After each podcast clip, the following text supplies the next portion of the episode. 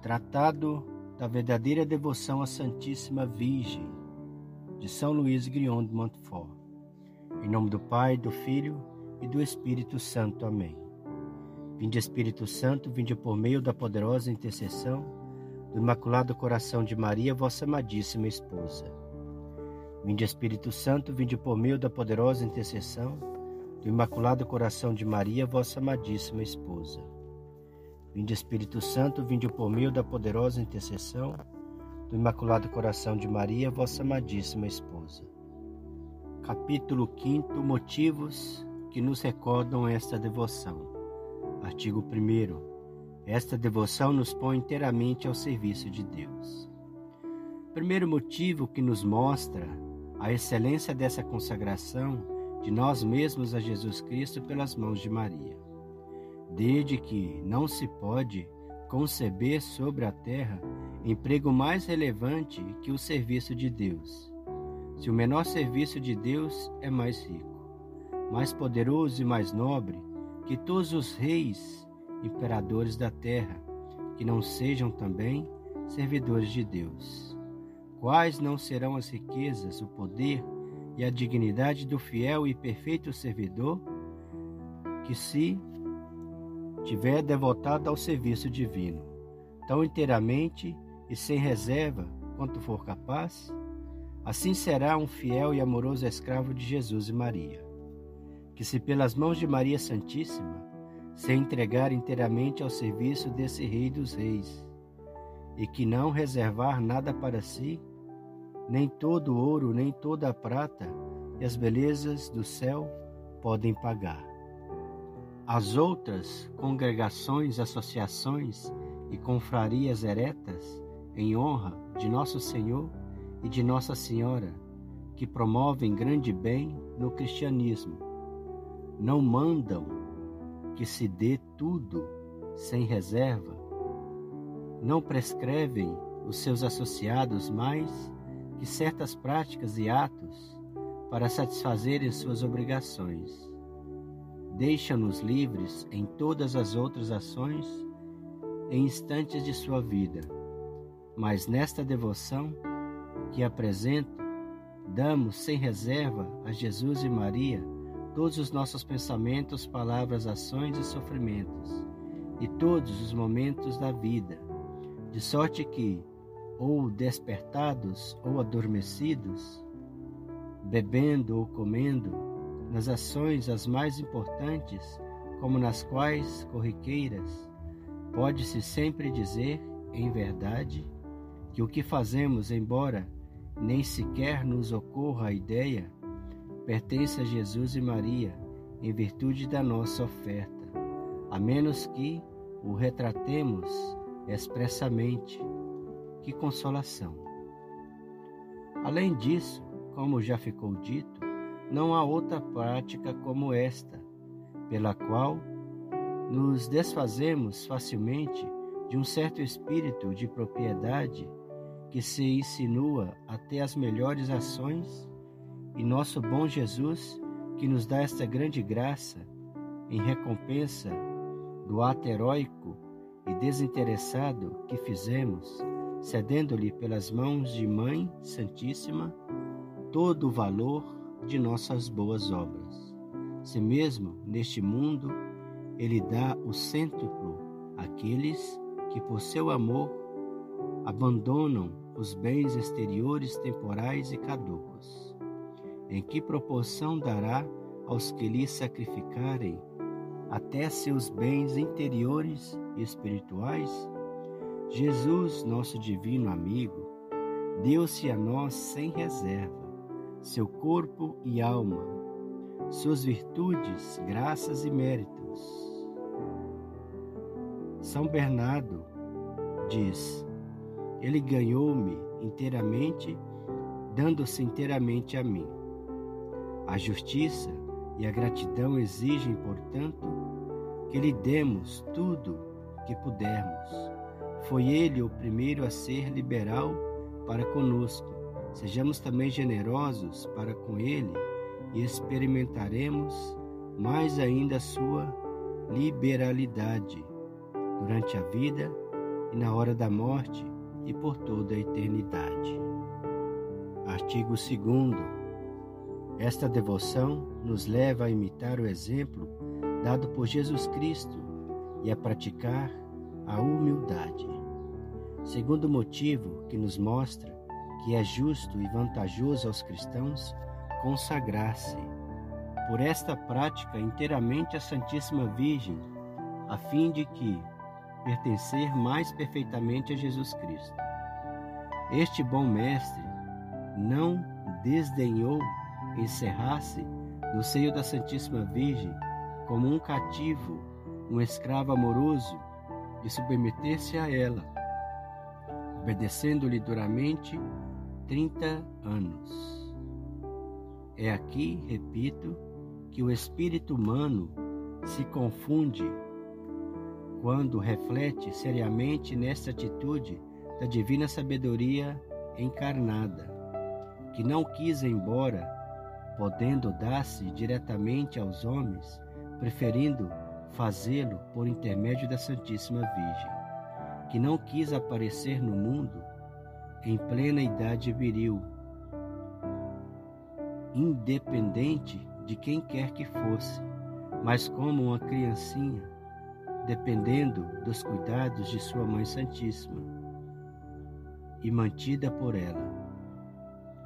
Esta sabedoria infinita, cheia de um desejo imenso de glorificar a Deus, seu Pai, e de salvar os homens, não encontrou meio algum mais perfeito nem mais simples de fazê-lo do que se submetendo em todas as coisas à Santíssima Virgem, não só durante oito, dez ou quinze, durante trinta anos.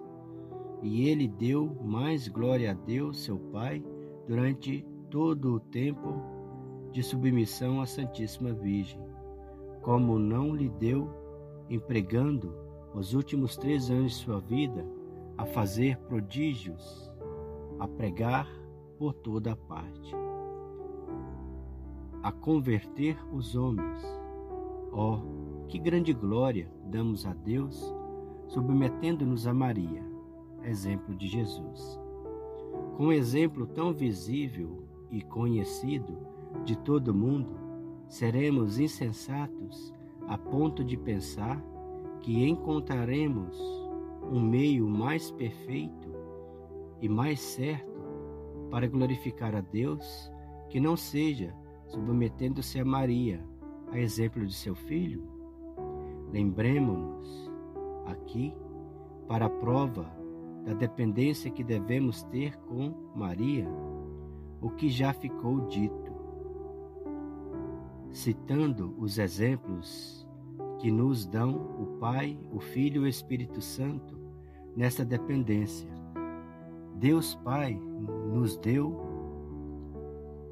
e dá seu filho por ela, somente só produz outros filhos por meio dela, e só por intermédio dela nos comunica suas graças.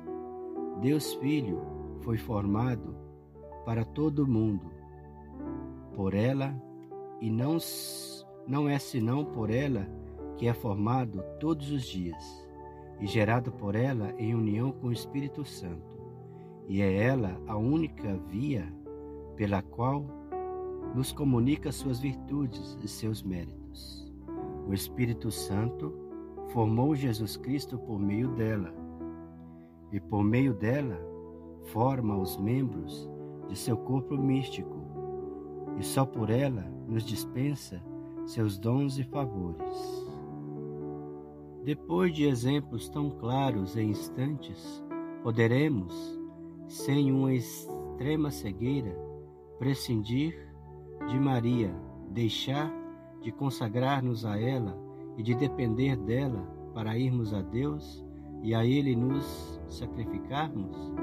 Eis alguma passagem dos Santos Padres que escolhi como prova do que acabo de dizer. Duo Fili Mariesum Homo Deus, homo purus, onius corporalite, et alterius, expirituater mater est Maria, São Boaventura e Orígenes. Deus, vendo que somos indignos de receber suas graças diretamente de suas mãos divinas, dá-se-as Maria, a fim de obtermos por ela o que ele nos quer dar. E também redunda em glória para ele receber pelas mãos de Maria o reconhecimento, o respeito e o amor que lhe devemos por seus benefícios. É por muito justo que imitemos o procedimento de Deus, a fim de São Bernardo, de que as graças volte ao seu autor pelo mesmo canal por onde veio. São Bernardino de Sena dizia Todos os dons e virtudes e graças do Espírito Santo são distribuídos pelas mãos de Maria, a quem Ele quer, quando quer, como quer e quanto quer. São Bernardo dizia: Eras indigno de receber as graças divinas, por isso elas foram dadas a Maria, a fim de que por ela recebestes tudo o que terias é o que fazemos por meio de nossa devoção. Oferecemos e consagramos à Santíssima Virgem tudo o que somos e tudo o que possuímos, a fim de que nosso Senhor receba, por sua mediação, a glória e o reconhecimento que lhe devemos. Reconhecemos-nos indignos e incapazes, e por nós mesmos aproximarmos de uma majestade infinita. E por isso, servimos-nos de intercessão à Santíssima Virgem. Além disso, é uma prática de grande humildade, virtude, que Deus ama acima de todas as outras. Uma alma que se eleva a si mesma rebaixa Deus. Deus resiste aos soberbos e dá sua graça aos humildes. Se vos rebaixais, crendo-vos indignos de aparecer diante dele e de vos vir até vós para com prazer em nós e para vos elevar. Assim ele desce e rebaixa-se para vir até nós. Quando, porém, tentamos aproximar-nos atrevidamente de Deus sem medianeiro, Deus se esquiva e não conseguimos atingi-lo.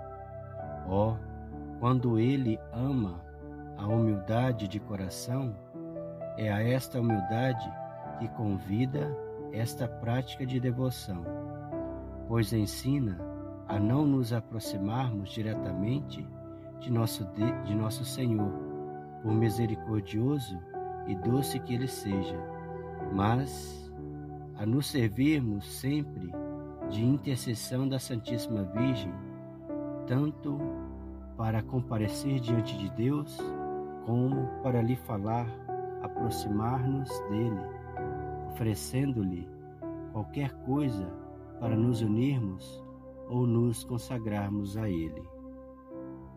Artigo 3. Esta devoção nos proporciona as boas graças da Santíssima Virgem. Maria se dá a quem é seu escravo por amor.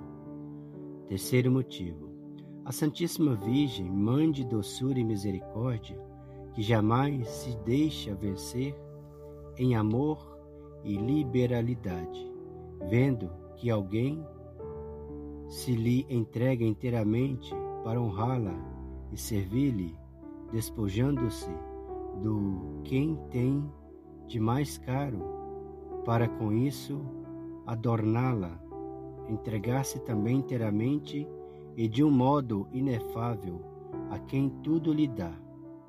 Ela nos faz imergir no abismo de suas graças, reveste-o de seus merecimentos, dá-lhe o apoio de seu poder, ilumina-o com sua luz, abrasa-o de seu amor, comunica-lhe suas virtudes, sua humildade, sua fé, sua pureza, etc constitui-se seu penhor seu suplemento, seu tudo para com Jesus. Como enfim, essa pessoa consagrada é toda de Maria, Maria também é toda dela, de modo que se pode dizer desse perfeito servo e filho de Maria, que São João Evangelista diz de si próprio que ele a tomou como um bem para sua casa. É isto que produz a alma fiel uma grande desconfiança, desprezo e ódio de si mesmo, ao lado de uma confiança ilimitada na Santíssima Virgem, sua boa Senhora. Já não procura, como antes, o seu apoio em suas próprias disposições, intenções, méritos, virtudes e boas obras, pois, tendo sacrificado tudo a Jesus por esta boa mãe, só lhe resta um tesouro que resume todos os seus bens e que ele não dispõe. E esse tesouro é Maria. É o que faz aproximar-se de Nosso Senhor sem receio servil, nem escrupuloso. E rezar com extrema confiança é o que faz adquirir os sentimentos do devoto e sábio abade o perto, o qual, aludindo à vitória de Jacó sobre o anjo, dirige à Santíssima Virgem estas belas palavras. Ó oh Maria, minha princesa e Mãe Imaculada, de Deus homem, Jesus Cristo, é meu desejo lutar como este homem, isto é, o Verbo divino, armado, não com meus próprios méritos, mas com os vossos. Ó, oh, quão poderoso e forte é para Jesus Cristo quem está armado dos méritos da intercessão da digna Mãe de Deus, que, como diz Santo Agostinho, venceu amorosamente o Todo-Poderoso. Maria purifica nossas boas obras, embeleza-as e as torna aceitável a seu Filho. Esta bondosa Senhora purifica, embeleza e torna aceitável a seu Filho todas as nossas boas obras, porque, por esta devoção, as damos todas a Ele pelas mãos de Sua Mãe Santíssima. Ela as purifica de toda mancha, de amor próprio e do apego imperceptível à criatura. Apego que se insinua insensivelmente nas melhores ações, desde que elas estão em suas mãos puríssimas e fecundas. Estas mesmas mãos, que não foram jamais manchadas nem ociosas, e que purificam tudo que tocam, tiram o presente que lhe fazemos tudo o que pode deterior, deteriorá-lo ou torná-lo imperfeito. Ela embeleza nossas boas ações, ornando-as com seus méritos e virtudes. É como se um campônio, querendo ganhar a amizade do rei, se dirigisse à rainha e lhe apresentasse uma maçã que representasse todo o seu lucro e lhe pedisse que a oferecesse ao rei. A rainha, acolhendo a pobre dádiva campo, do camponês, punha no centro de grande e magnífico prato de ouro e apresenta assim ao rei, da parte do ofertante. Nestas circunstâncias, a maçã indigna por si mesma de ser oferecida ao rei torna-se um presente digno de Sua Majestade, dividido devido ao prato de ouro e à importância da pessoa que a apresenta. Ela apresenta essas boas obras a Jesus Cristo, pois nada retém para si do que lhe ofertamos. Tudo remete fielmente a Jesus. Se algo lhe damos a ela, damos necessariamente a Jesus. Se a louvamos e glorificamos, logo ela louva e glorifica Jesus. Hoje, como outrora, quando Santa Isabel a exaltou, ela canta quando louvamos e bendizemos. Magnífica anima mea Dominus. Lucas capítulo 1, versículo 46.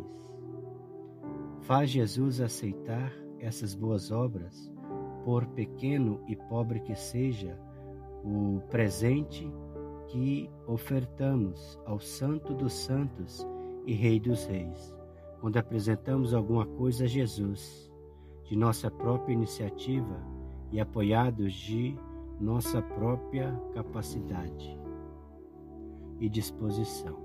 Jesus examina o presente e muitas vezes o rejeita em vista das manchas que a dádiva contraiu do nosso amor próprio, como antigamente rejeitou o sacrifício dos judeus por estarem cheios da vontade própria.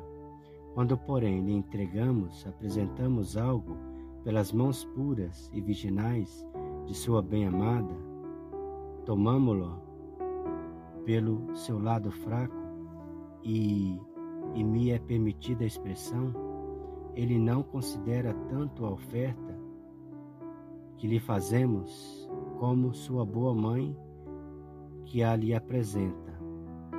Não olha tanto a procedência do presente como portadora.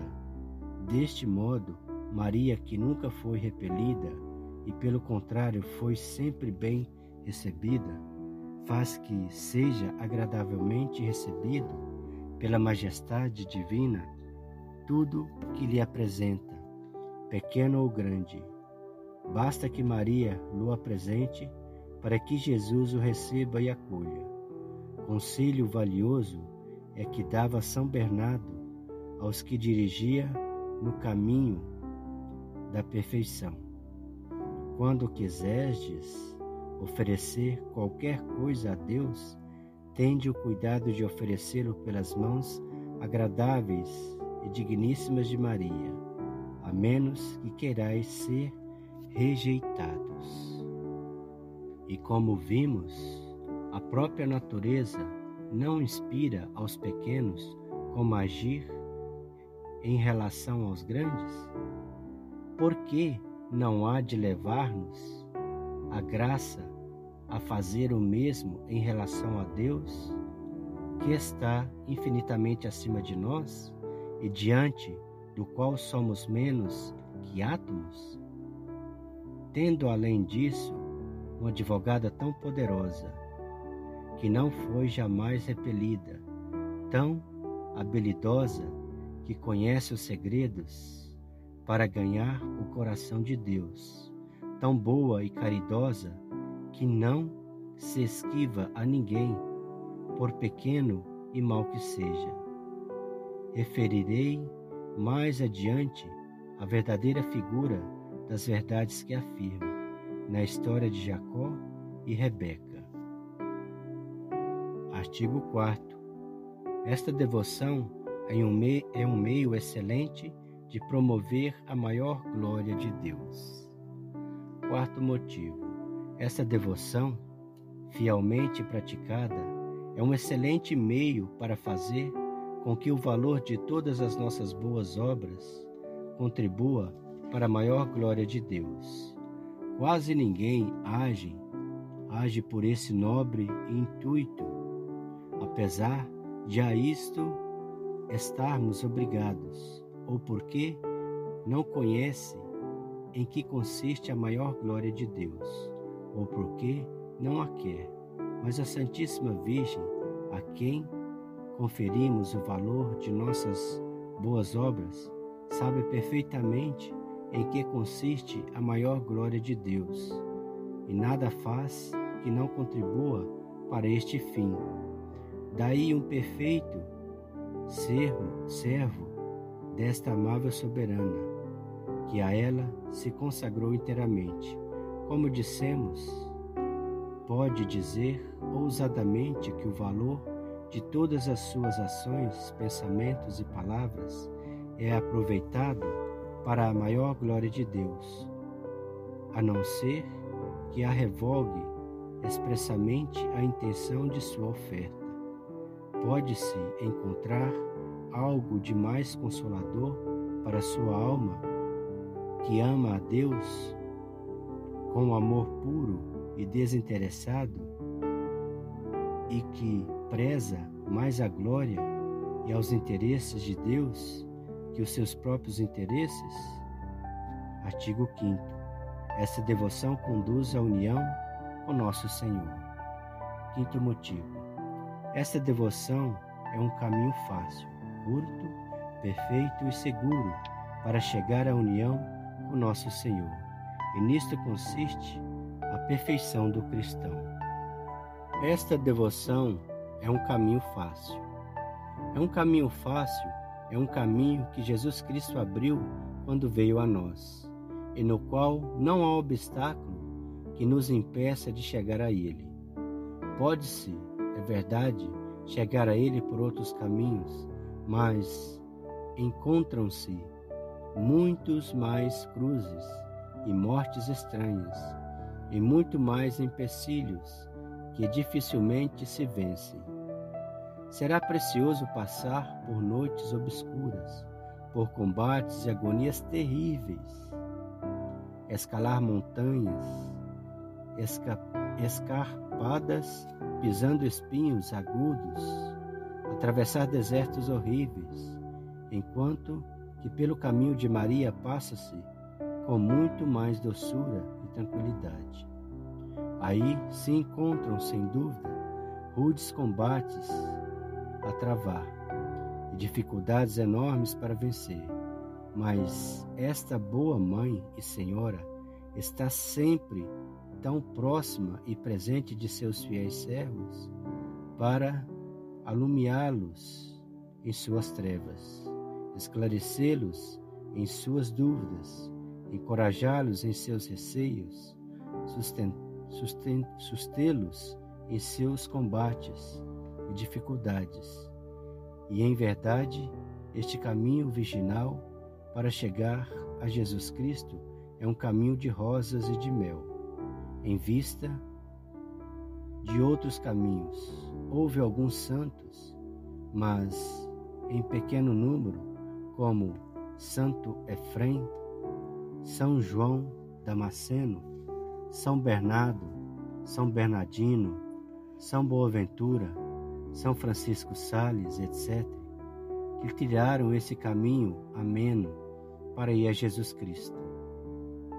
Porque o Espírito Santo, esposo fiel de Maria, o indicou a eles por uma graça especial. Os outros santos, porém, que são em muito maior número, embora tenham tido devoção à Santíssima Virgem, não entraram, ou entraram muito pouco nesta via. E por isso tiveram de arrostar provas bem mais rudes e mais perigosas.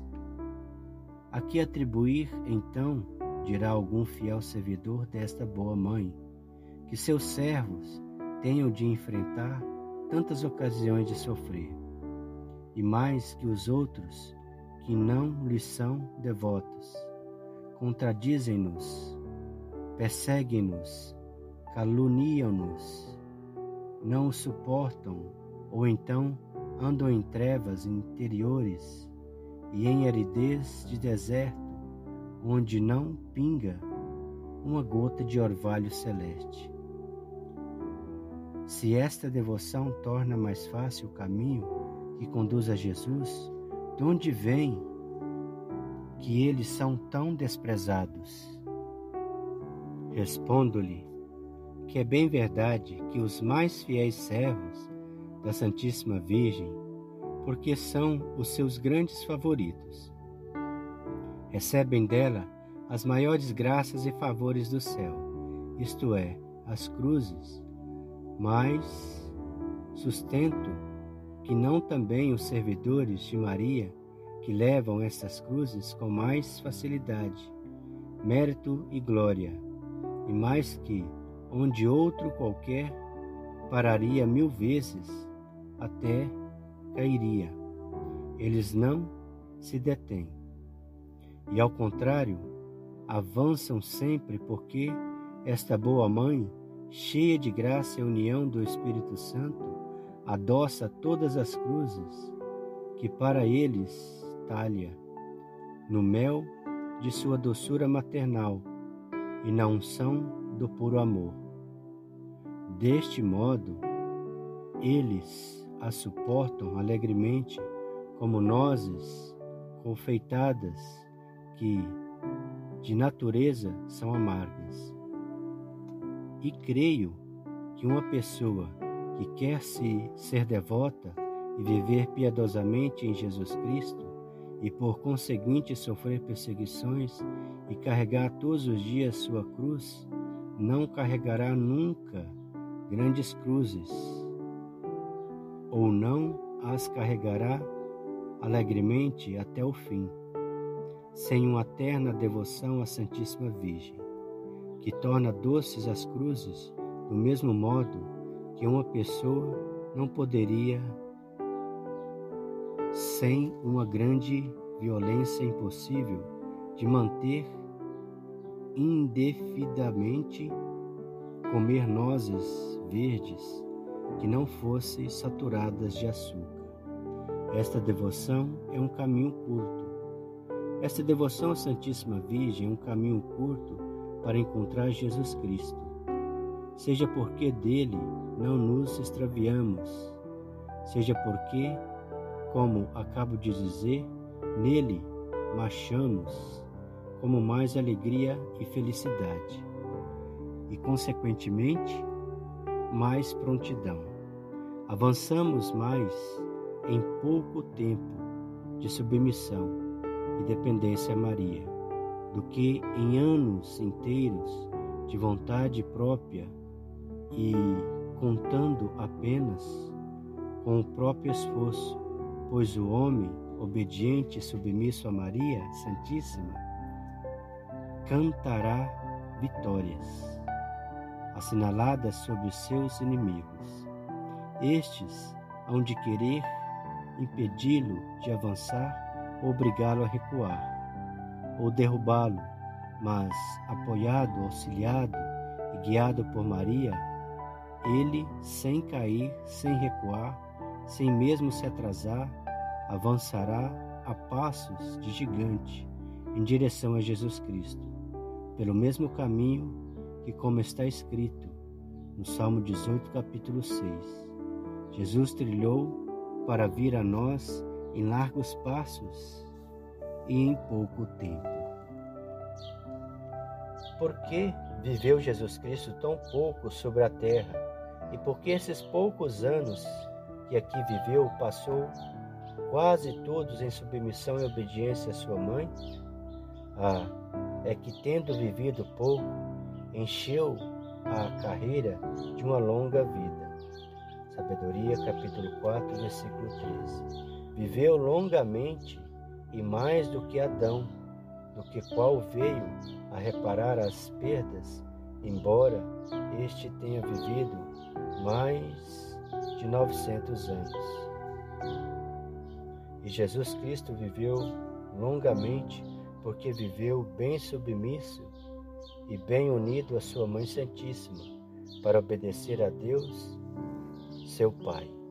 Pois, primeiro, aquele que honra sua mãe assemelha-se a um homem que entesoura, diz o Espírito Santo, isto é, aquele que honra Maria, sua mãe, ao ponto de submeter-se a ela e obedecer-lhe em tudo, em breve se tornará rico pois acumula tesouros todos os dias.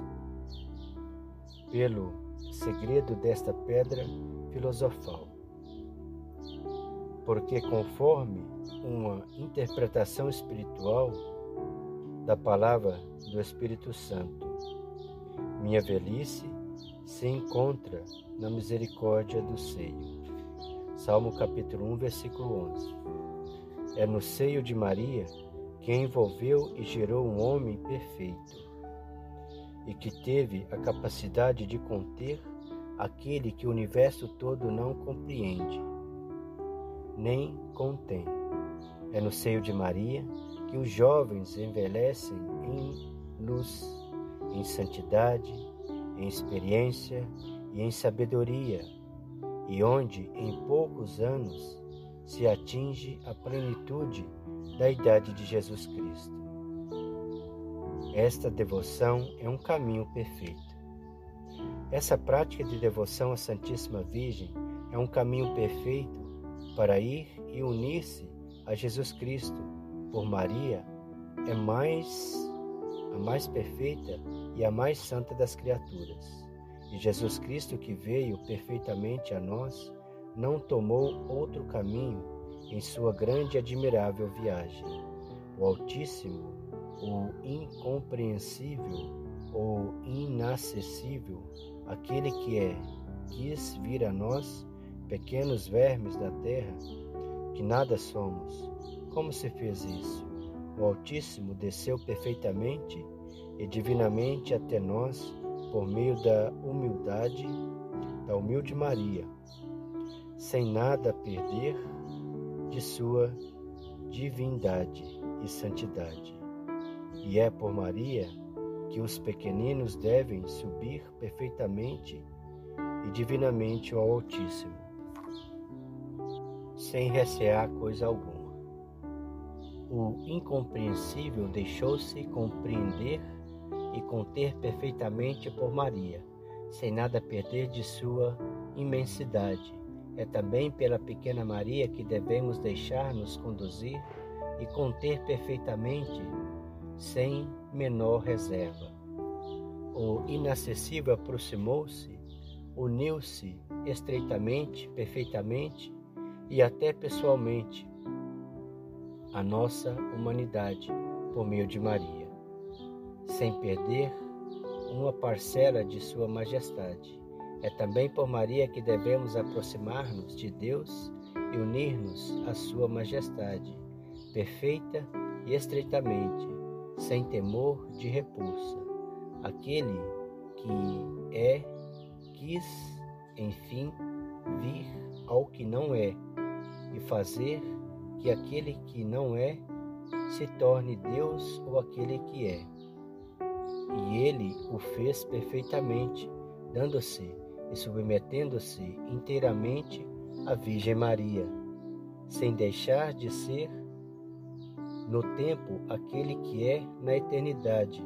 Outro sim é por Maria, que, se bem que sejamos nada, podemos tornar-se semelhante a Deus, pela graça e pela glória, dando-lhe a ela tão perfeita e inteiramente que nada sejamos em nós mesmos e tudo nela, sem receio de nos enganar, ainda que me apresentem um caminho novo para ir a Jesus Cristo, e que esse caminho seja pavimentado com todos os merecimentos dos bens-aventurados, ornado de todas as suas virtudes heróicas, iluminado e decorado de todas as luzes e belezas dos anjos, e que todos os anjos e santos lá estejam para conduzir, defender e amparar aqueles e aquelas que o quiserem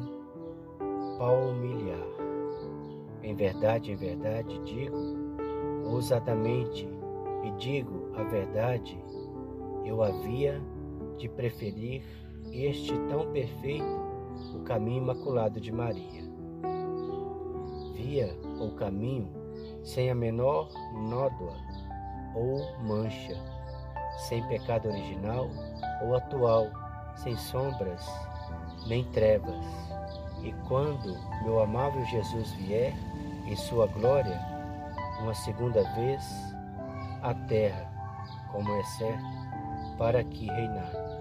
O caminho que escolherá será Maria Santíssima, o mesmo pelo qual veio com segurança e perfeitamente a primeira vez.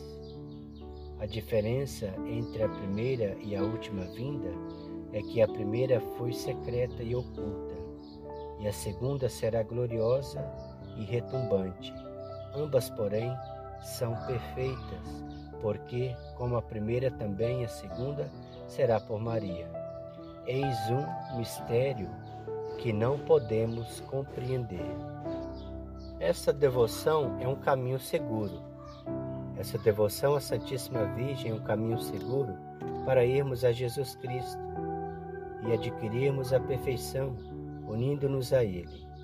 Primeiro, porque esta prática, preconizada por mim, não é nova, é tão antiga que não se pode, como diz Bondon em um livro que escreveu sobre essa devoção, determinar-lhe com toda a precisão os começos.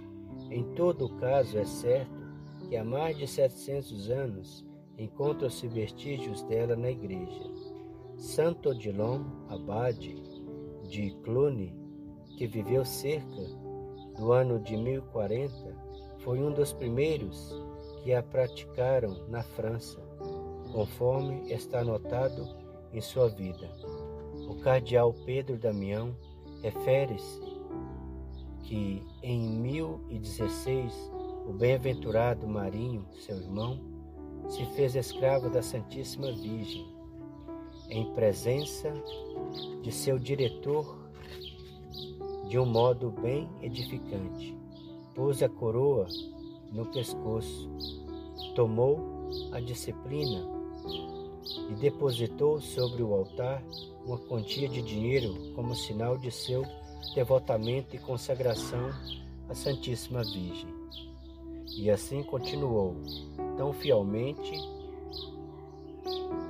que, na hora de sua morte, mereceu ser visitado e consolado por sua mãe, por sua boa e soberana, de cujos lábios recebeu a promessa do paraíso em recompensa de seus serviços.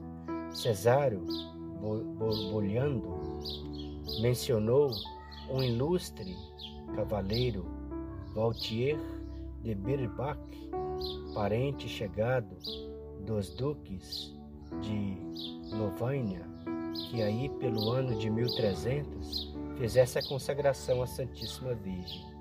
Essa devoção foi praticada por muitos particulares até o século XII, quando se tornou pública.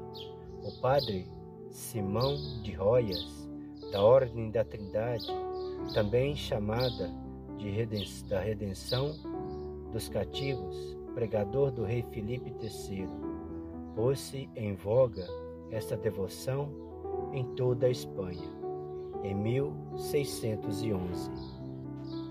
E na Alemanha, a instâncias de Felipe III obteve de Gregório XV grandes indulgências para aqueles que a praticassem o padre de Los Rios, da Ordem de Santo Agostinho, aplicou-se com seu íntimo amigo, o padre de Royas, a espalhar essa devoção por toda a Espanha e a Alemanha, o que fez por seus escritos e pregações.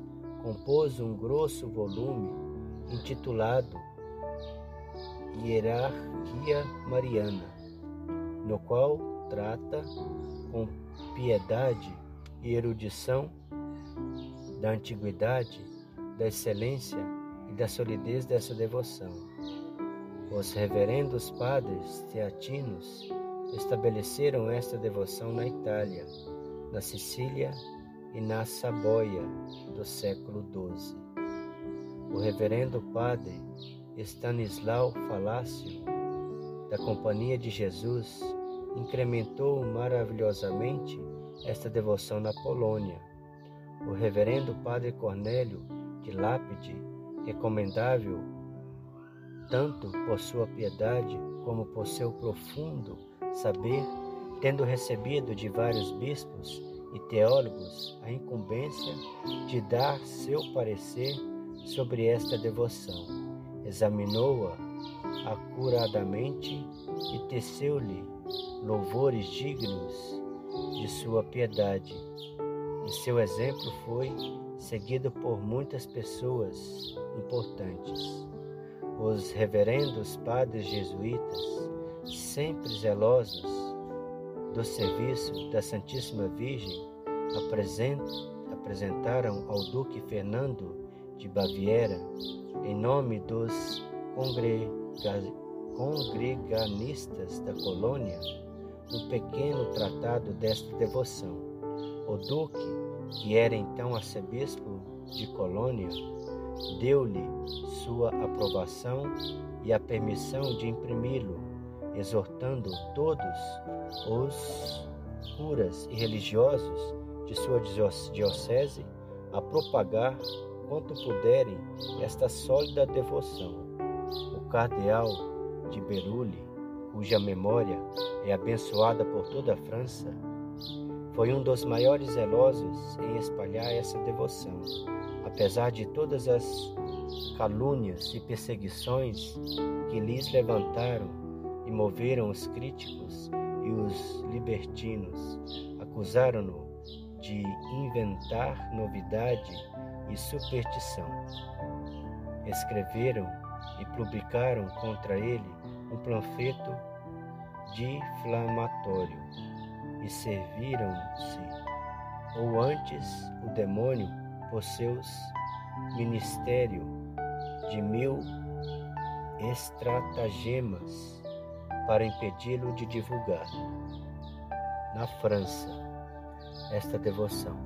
Mas o grande santo homem só opôs às suas calúnias uma inalterável paciência e às suas objeções contidas do tal libelo. Um pequeno escrito em que as refuta iner... energicamente, demonstrando que essa devoção é fundada no exemplo de Jesus Cristo, nas obrigações que lhe devemos e nos votos que fizemos no santo batismo. E é especialmente com esta última razão que ele fecha a boca de seus adversários, fazendo ver esta consagração à Santíssima Virgem e a Jesus Cristo por suas mãos, nada mais é que uma perfeita renovação das promessas do batismo. Diz, enfim, muitas coisas belas que se pode ler em suas obras. No livro de Baudon, já citado, encontram-se os nomes dos papas que aprovaram esta devoção. Os teólogos que a examinaram pode-se ler das perseguições que lhe suscitaram e que venceu e dos milhares de pessoas que a abraçaram, sem que jamais Papa algum a tenha condenado. Nem seria possível fazê-lo sem derrubar os fundamentos do cristianismo. Fica, portanto, de pé esta devoção não é nova e que não é comum por ser preciosa demais para ser apreciada e praticada por todo mundo. Esta devoção é um meio seguro para ir a Jesus Cristo, porque pertence à Santíssima Virgem. E lhe é próprio conduzir-nos a Jesus Cristo, como compete a Jesus Cristo conduzir-nos ao Pai Celestial. E não creiam erroneamente as pessoas espirituais que Maria seja um empecilho no caminho que conduz à união divina, pois seria possível que ela, que achou graça diante de Deus para o mundo todo em geral e para cada um em particular, fosse um empecilho e uma alma que busca a grande graça da união com Ele? Seria possível que aquela que tem sido cheia das superabundantes graças, de tão unida e transformada em Deus a ponto de ele encarnar-se nela, impedisse de uma alma de ficar perfeitamente unida a Deus? Em verdade, que à vista de outras criaturas, ainda que santas, poderia talvez em certos tempos retardar a união divina, mas não Maria, como já disse e direi sempre, sem me cansar, uma das razões porque tão poucas almas atingem a plenitude da idade de Jesus Cristo é que Maria, a mãe do Filho esposa do Espírito Santo, não está suficientemente formada nos corações. Quem quiser o fruto bem maduro é formado, deve ter a árvore que a produz. Quem quer possuir o fruto da vida, Jesus Cristo, deve ter a árvore da vida, que é Maria. Quem quiser ter em si a operação do Espírito Santo, deve ter a esposa fiel e inseparável Maria Santíssima, que o torna fértil e fecundo, como já disse, já dissemos, a Lures. Persuadivos, portanto, de que quanto mais contemplardes Maria em vossas orações, meditações, ações e sofrimentos, senão de um modo distinto e perceptível, ao, me, ao menos geral e imperceptível, tanto mais perfeitamente encontrarei Jesus Cristo, que com Maria é sempre grande, poderoso, ativo e incompreensível, e muito mais que no céu e em qualquer criatura do universo. Assim, Maria Santíssima, toda abismada em Deus, está longe de tornar-se um obstáculo aos perfeitos no seu caminho para chegar à união com Deus, e bem ao contrário, não houve até hoje, nem haverá nunca criatura que nos auxilie mais eficazmente do que ela nesta grande obra, seja pela graça que para este efeito vos comunicará, pois ninguém fica cheio do pensamento de Deus se não for por ela, diz um santo. Seja pelas ilusões e trapaças do espírito maligno contra o qual ela vos garantirá. Onde está Maria, não entra o espírito maligno. E um dos sinais mais infalíveis de que se está sendo conduzido pelo bom espírito e a circunstância de ser muito devoto de Maria, de pensar nela muitas vezes e de falar-lhe frequentemente, é esta a opinião de um santo. Acrescenta que, como a respiração é sinal inconfundível de que o corpo não está morto, o pensamento assíduo e a invocação amorosa a Maria é um sinal certo de que a alma não está morta pelo pecado. Maria sozinha esmagou e exterminou as heresias, diz a Igreja, com o Espírito Santo que a conduz. E embora os críticos resmunguem contra esta afirmação, jamais um fiel devoto de Maria cairá na heresia ou na ilusão, pelo menos formal. Poderá errar materialmente, tomar a mentira por verdade e o espírito maligno pelo bom, e isto mesmo não é tão facilmente como outro qualquer. Mais cedo ou mais tarde, porém, reconhecerá sua falta e seu erro material, e quando o reconhecer, não teimará de modo algum em crer e sustentar o que tomara por verdade. Qualquer pessoa, portanto, sem receio de ilusão comum, as pessoas de oração que quiser avançar no caminho da perfeição e achar segura e perfeitamente Jesus Cristo, abrace de modo o coração. Esta devoção à Santíssima Virgem que talvez ainda desconheça. Entre neste caminho excelente que não conhecia e que eu lhe mostro. 1 Coríntios capítulo 12, versículo 31. É um caminho trilhado por Jesus Cristo, a sabedoria encarnada, nosso único chefe. Os fiéis que o trilharem não podem estar enganados. É um caminho fácil devido à plenitude da graça e da unção do Espírito Santo, e que está cheio. Ninguém que marche neste caminho se cansa nem recua. É um caminho curto que em pouco tempo nos leva a Jesus Cristo. É um caminho perfeito, onde não há lama, nem poeira, nem a menor sujeira do pecado. É, enfim, um caminho seguro que, de um modo reto e garantido, sem voltas para a direita ou para a esquerda, nos conduz a Jesus Cristo e a vida eterna. Entremos, portanto, neste caminho e marchemos dia e noite até a plenitude da idade de Jesus Cristo. Artigo 6. Esta devoção dá uma grande liberdade interior. Sexto motivo.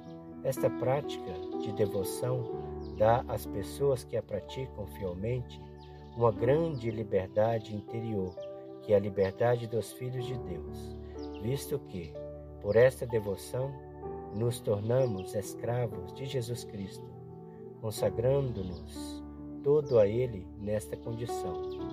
Este bom Mestre, em recompensa do cativeiro por amor a que nos submetemos, tira primeiro a alma todo o escrúpulo e temor servil, que a constrangem, escravizam e perturbam, segundo alarga o coração por uma santa confiança em Deus, fazendo considerá-lo como Pai. Terceiro, inspirar-lhe um amor terno e filial.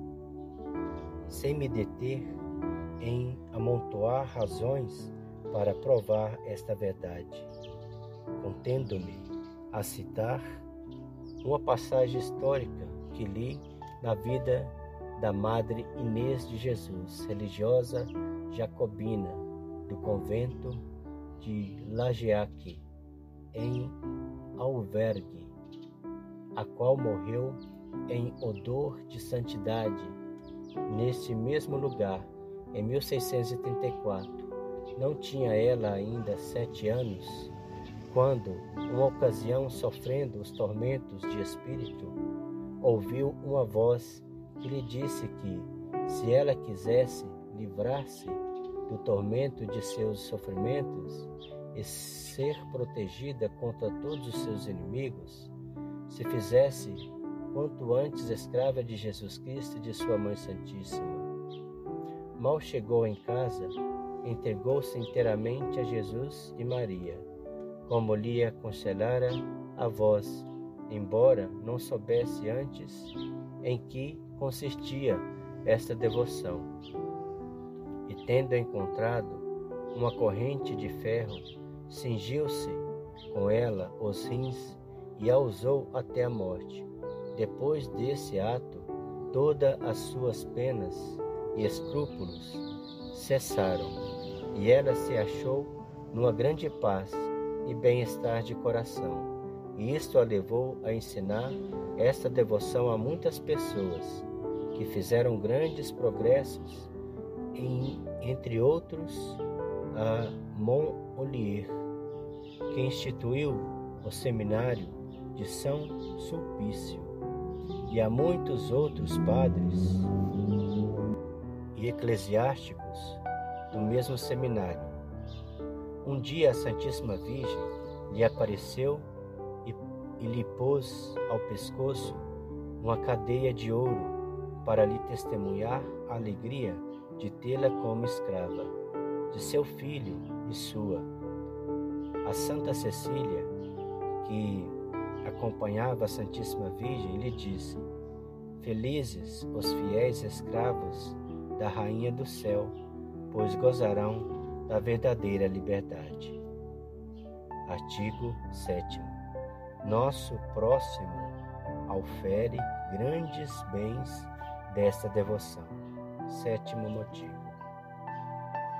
O que pode ainda nos levar a abraçar esta devoção são os grandes bens que por ela receberá nosso próximo, pois, praticando, exercemos para com ele a caridade de uma maneira eminente, já que lhe damos pelas mãos de Maria o que temos de mais caro, isto é, o valor satisfatório ou impetratório de todas as nossas boas obras, sem exetuar a menor dos bons pensamentos e o mais leve sofrimento, com sentimentos em que tudo que adquirimos e que havemos de adquirir de satisfações seja até a hora da morte empregado conforme a vontade da Santíssima Virgem, a conversão dos pecadores ou a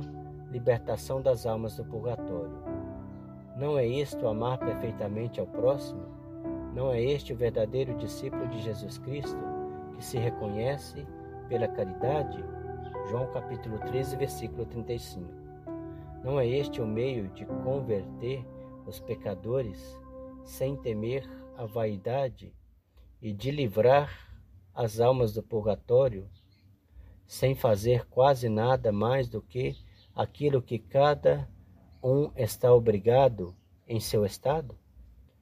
Para conhecer a excelência desse motivo, seria preciso conhecer o bem que é converter um pecador ou livrar uma alma do purgatório. Bem infinito maior que criar o céu e a terra, pois é que dar uma alma à posse de Deus, mesmo que por esta prática não se livrasse mais de uma alma do purgatório, ou se convertesse apenas um pecador, não seria isto bastante para induzir um homem verdadeiramente caridoso e abraçá-la? É preciso notar ainda que nossas boas obras, passando pelas mãos de Maria, recebem um aumento de pureza e, por conseguinte, de méritos e de valor satisfatório e impretatório. Por isso, elas se tornam muito mais capazes de aliviar as almas do purgatório e de converter os pecadores do que se não passassem pelas mãos virginais e liberais de Maria.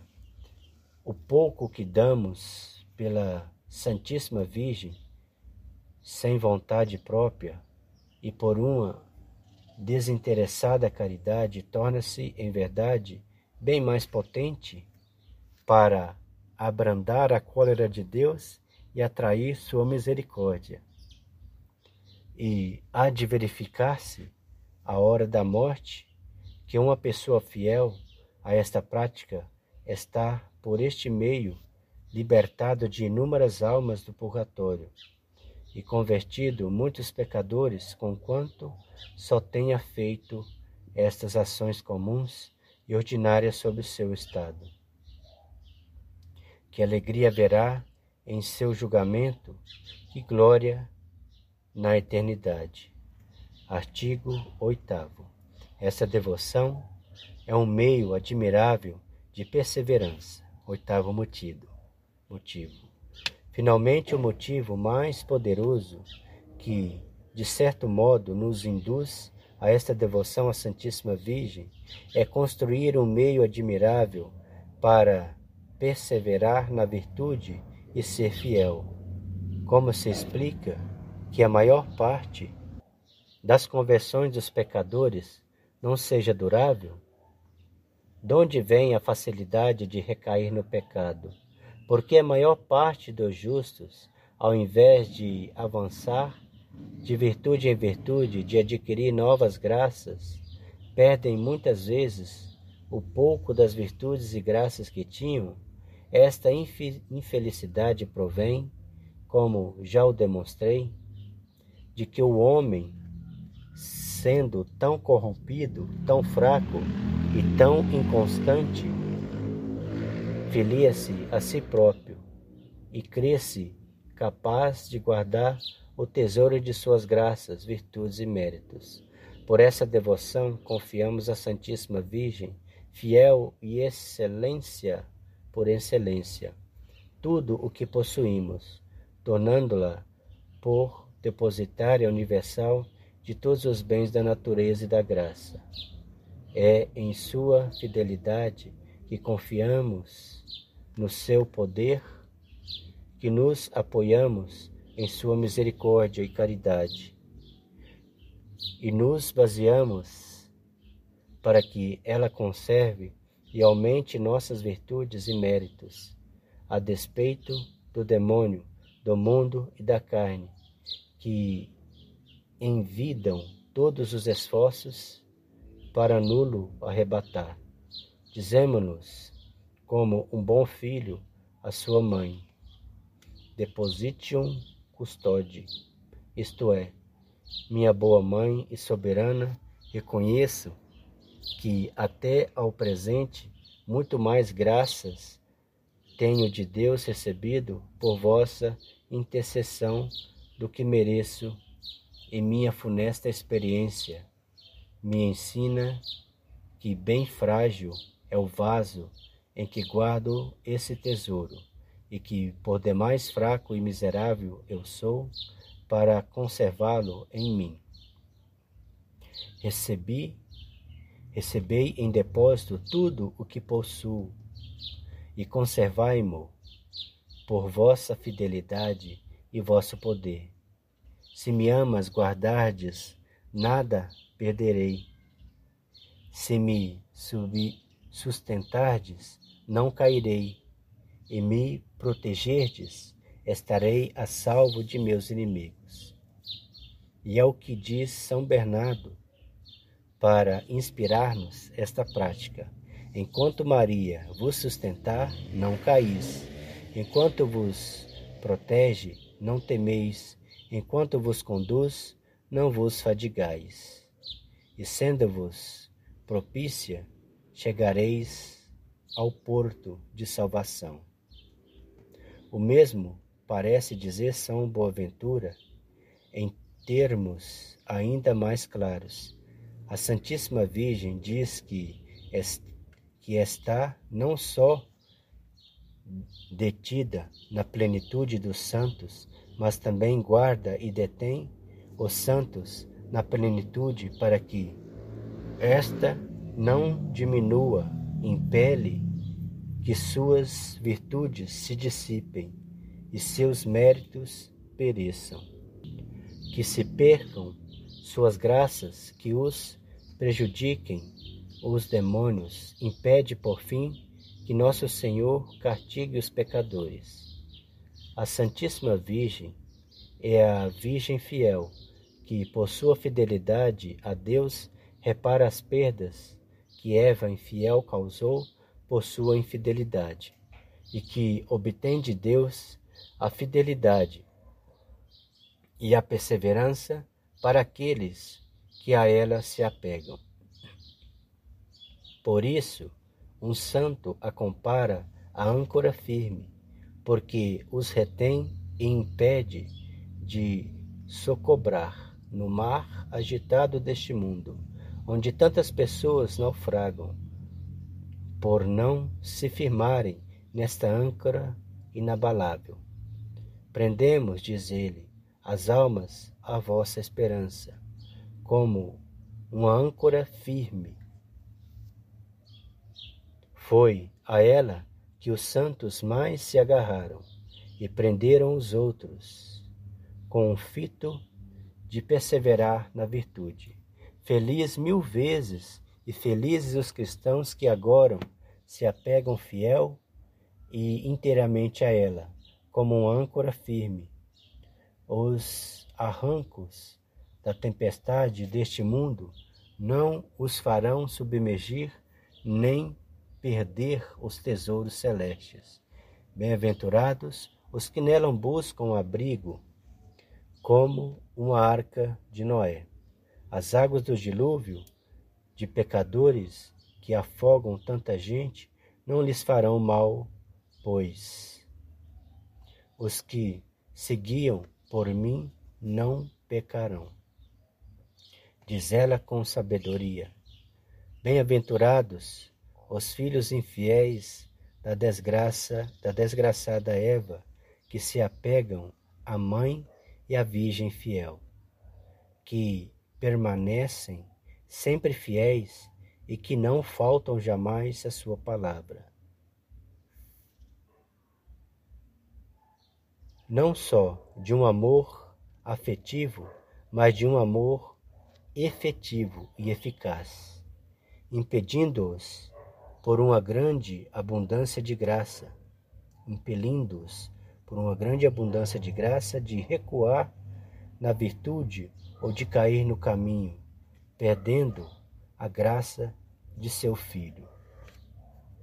Esta boa mãe recebe sempre por pura caridade tudo o que lhe entregamos em depósito, e desde que ela o recebeu como depositária, é obrigada por justiça em virtude do contrato de depósito a guardá-lo para nós. Do mesmo modo que uma pessoa a quem eu confiasse mil escudos seria obrigada a guardá-los para mim, de tal modo que se, por sua negligência, meus mil escudos se perdessem, seria ela com justiça responsável. Mas isso não acontece, pois Maria, a Virgem fiel, jamais deixaria se perder por sua negligência o que lhe tivéssemos confiado.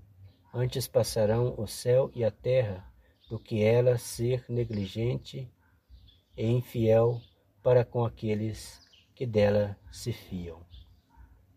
Pobres os filhos de Maria, extrema é a vossa fraqueza, grande a vossa inconstância viciado o vosso íntimo, pois eu o confesso, da mesma massa corrompida que os filhos de Adão e Eva.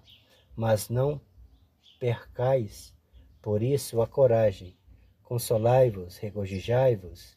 Eis o segredo que vos ensino, segredo desconhecido de quase todos os cristãos, até dos mais devotos.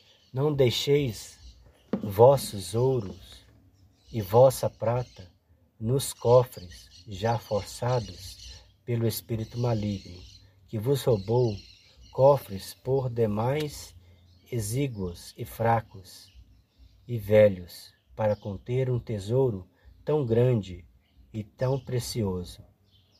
Não depositeis a água pura e cristalina da fonte de vossos vasos manchados e infeccionados pelo pecado. Pode ser que o pecado aí já não esteja mais o odor permanente e ainda e a água ficará contaminada. Não despese vasos, vossos vinhos ordinário ficará estragado e o perdereis. Embora me entendais, almas predestinadas, falo mais abertamente. Não confieis o ouro de vossa caridade, a prata de vossa pureza, a água das graças celestes, nem os vinhos de vossos méritos e virtudes, a um saco roto, a um cofre velho e quebrado, a um vaso contaminado e corrompido, como vós sois, porque sereis pilhados pelos ladrões, isto é, os demônios que buscam e espreitam noite e dia o momento próprio para o ataque. Estragareis com o mau odor o amor próprio da confiança própria e da vontade própria, tudo o que Deus os dá de mais puro. Depositai e derramai no seio do coração de Maria todos os vossos tesouros, todas as vossas graças e virtudes. Maria é um vaso espiritual, um vaso honorífico, um vaso insigne de devoção. Depois que aí se encerrou o próprio Deus em pessoa, em todas as suas perfeições, este vaso tornou-se todo espiritual e a morada espiritual das almas mais espirituais. Tornou-se honorável e o trono de honra dos maiores príncipes da eternidade. Tornou-se insigne na devoção e a morada dos mais ilustres em doçura, em graças, em virtudes. Tornou-se enfim rico como uma casa de ouro, forte como a torre de Davi puro como uma torre de marfim. Ó, oh, quão feliz é o homem que tudo deu a Maria e que nela confia em tudo e por tudo. Ele é tudo de Maria e Maria tudo dele. Pode dizer afoitamente com Davi: Maria foi feita para mim. Salmo 118, capítulo 56 ou com discípulo amado. Em João capítulo 19, versículo 27. Eu a tomei com como toda a minha riqueza, ou com o próprio Jesus Cristo. Todas as minhas coisas são tuas, e as tuas são minhas. João capítulo 17, versículo 10. Se algum crítico, ao ler isto, achar que falo exageradamente e por excesso de devoção, infeliz dele, pois não me compreende, ou me ou por ser um homem carnal que não aprecia as coisas do espírito, ou por ser de modo que não pode receber o Espírito Santo, ou ainda por ser orgulhoso e crítico, que condena e despreza o que não entende.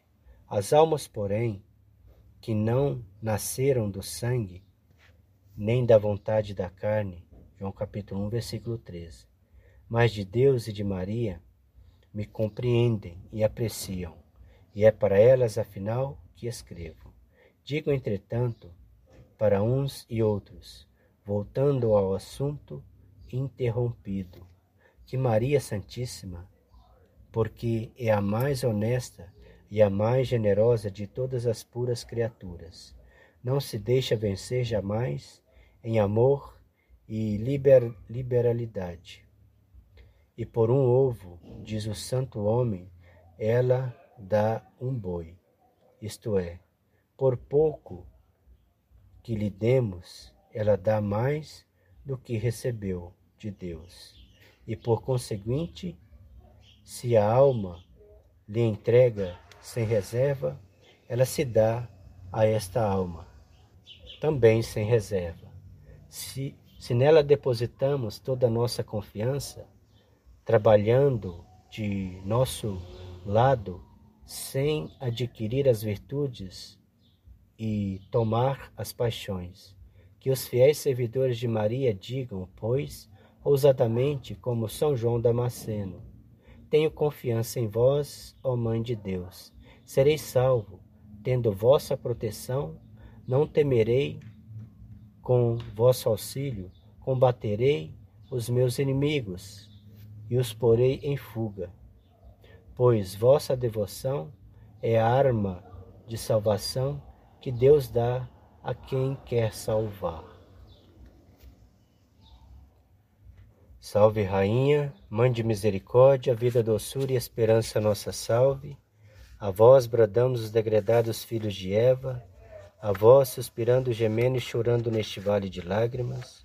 Via, pois, advogada nossa, esses vossos olhos misericordiosa nos volvei, e depois desse desterro mostrai-nos Jesus, bendito é o fruto do vosso ventre, ó clemente, ó piedosa, ó doce sempre Virgem Maria. Rogai por nós, Santa Mãe de Deus, para que sejamos dignos das promessas de Cristo. Amém. Ó Maria concebida sem pecado, rogai por nós que recorremos a vós. O Senhor nos abençoe, nos livre de todo mal e nos conduz à vida eterna. Amém. Em nome do Pai, do Filho e do Espírito Santo. Amém. Salve Maria.